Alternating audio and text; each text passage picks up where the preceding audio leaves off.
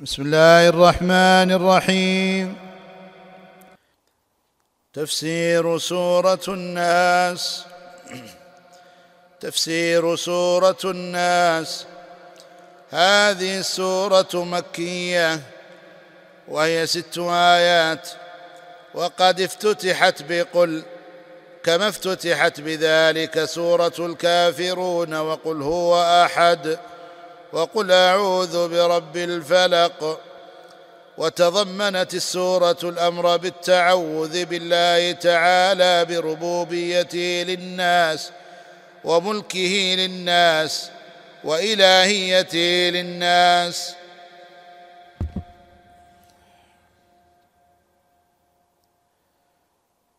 قل أعوذ برب الناس ملك الناس إله الناس. من شر الوسواس وهو الشيطان وهو أصل كل شر. من شر الوسواس الخناس. إلى آخر السورة وليراجع ما ذكر في فضل هذه السورة. وفضيلة التعوذ بها فيما ذكرناه في تقدمه سورة الفلق.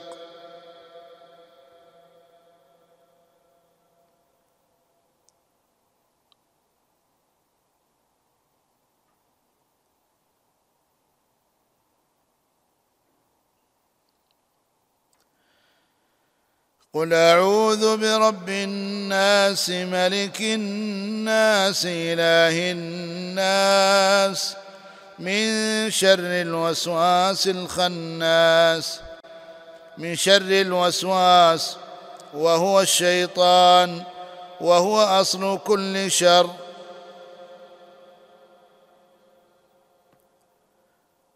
قل أعوذ برب الناس ملك الناس إله الناس من شر الوسواس الخناس إلى آخر السورة من شر الوسواس وهو الشيطان وهو أصل كل شر. وليراجع ما ذكر في فضل هذه السورة. وفضيلة التعوذ بها فيما ذكرناه في تقدمة سورة الفلق. الآيات قل أعوذ برب الناس ملك الناس إله الناس من شر الوسواس الخناس. الذي يوسوس في صدور الناس من الجنة والناس. التفسير يقول سبحانه مخاطبا نبيه عليه الصلاة والسلام وكل من يتأتى خطابه من أمته قل أعوذ أي أعتصم وألتجئ وأستجير في كل وقت وفي كل مكان وفي كل حال كما تفيد صيغة المضارع. أعوذ برب الناس أي خالقهم ومربيهم ورازقهم فهو تعالى الذي أوجدهم بعد العدم.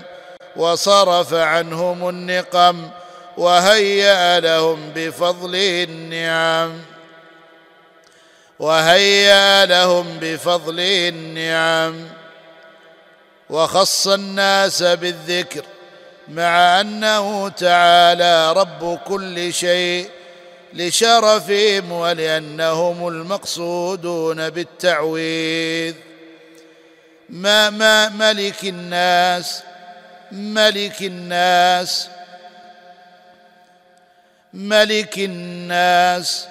عطف بيان وهو وصف يدل على الملك أي مالكهم ومدبر أمورهم والقائم عليهم والمتصرف فيهم بما شاء سبحانه من أمر ونهي وإعزاز وإذلال وإحياء وإماتة. إله الناس. عطف بيان آخر أي معبودهم الحق. فالإله فعال بمعنى مفعول ككتاب أي مكتوب. ومن كانت هذه صفاته فهو أهل أن يستعاذ به لكمال قدرته. وكرر الناس دون إضمار لتأكيد تعلق هذه المعاني بهم من الربوبية والملك والإلهية من شر الوسواس الخناس متعلق بأعوذ وال متعلق بأعوذ والوسواس هو الموسوس وهو الشيطان والوسواس في الأصل اسم مصدر بمعنى الوسوسة وإطلاقه على الشيطان يفيد المبالغة للفعل. وإطلاقه على الشيطان يفيد المبالغة للفعل. أي كثير الوسوسة كقولهم فلان عدل. كأنه لكمال اتصافه بالعدالة صار نفس العدالة. الخناس أي الكثير الخنوس وهو الرجوع والتأخر. وذلك إذا ذكر العبد ربه خنس الشيطان. فهو تارة يوسوس وتارة يخنس. قال مجاهد رحمه الله في الآية الشيطان يكون على قلب الإنسان فإذا ذكر الله خنس ثم بين مكانه من الإنسان فقال الذي يوسوس في صدور الناس أن يلقي في قلوبهم حب الشهوات ويزين لهم الفواحش والتكذيب بالحق ويعدهم ويمنيهم مستمرا على ذلك. قال تعالى الشيطان يعدكم الفقر ويأمركم بالفحشاء. ثم بين حقيقته فقال من الجنة والناس أن يكون الشيطان الموسوس من الجن ويكون من الإنس. أن يكون الشيطان الموسوس من الجن ويكون من الإنس.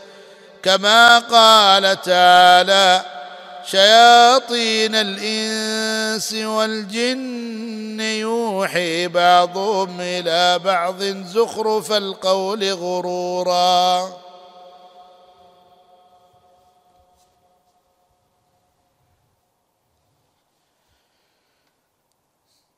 الفوائد والأحكام.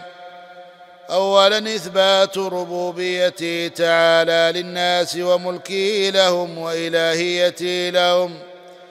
ثانيا مشروعية التعوذ بالله بهذه الصفات. ثانيا مشروعية مشروعية التعوذ بالله بهذه الصفات. ثالثا افتقار الناس إلى ربهم في جلب منافعهم ودفع مضارهم ولا سيما شر عدوهم الشيطان لأنه لا قيام للمربوب إلا بالرب ولا صلاح إلا به فإن الرب هو المربي القائم على غيره. رابعا الرد على الاتحادية لأن الآيات فرقت بين الرب والمربوب. والاتحادية يزعمونها واحدا. والاتحادية يزعمونهما واحدا. خامسا أن شر الوسواس أعظم الشرور. وهو أصل جميع الشرور. ولهذا جاء التعوذ منه بثلاث من صفات الله تعالى كما في الآيات الثلاث الأولى. سادسا أن هذه الصفات تقتضي رحمته تعالى بالناس وأعظم ذلك وقايته إياهم من شر ذلك الوسواس. وبهذا تظهر المناسبة بين المستعاذ به والمستعاذ منه. سابعا أن الوسواس هو الشيطان الذي يوسوس بالشر. ثامنا أن وسوسته في الصدور فهي معان يلقيها في القلب. ليست كلاما يسمع في الآذان.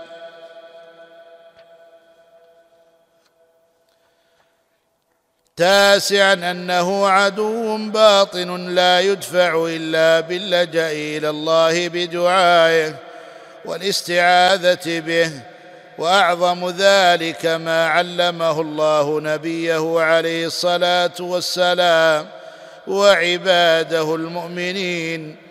عاشرا أن الشيطان يوسوس ويخنس فإذا غفل العبد وسوس وإذا ذكر الله خنس.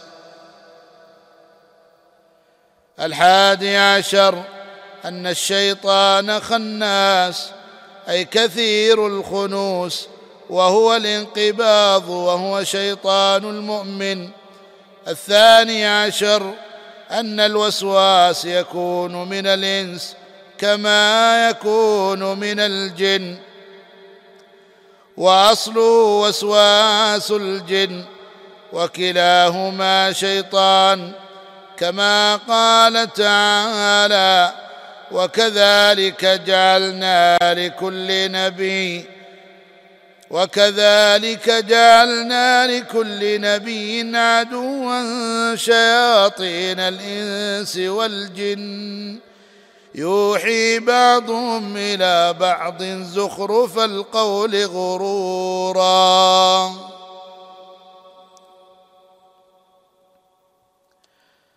والى هنا ينتهي ما أردنا من القول في تفسير الجزء الثلاثين. من الكتاب الكريم وهو جزء عما يتساءلون. فلله الحمد على ما هدى ويسر كما ينبغي لجلال وجهه وعظيم سلطانه.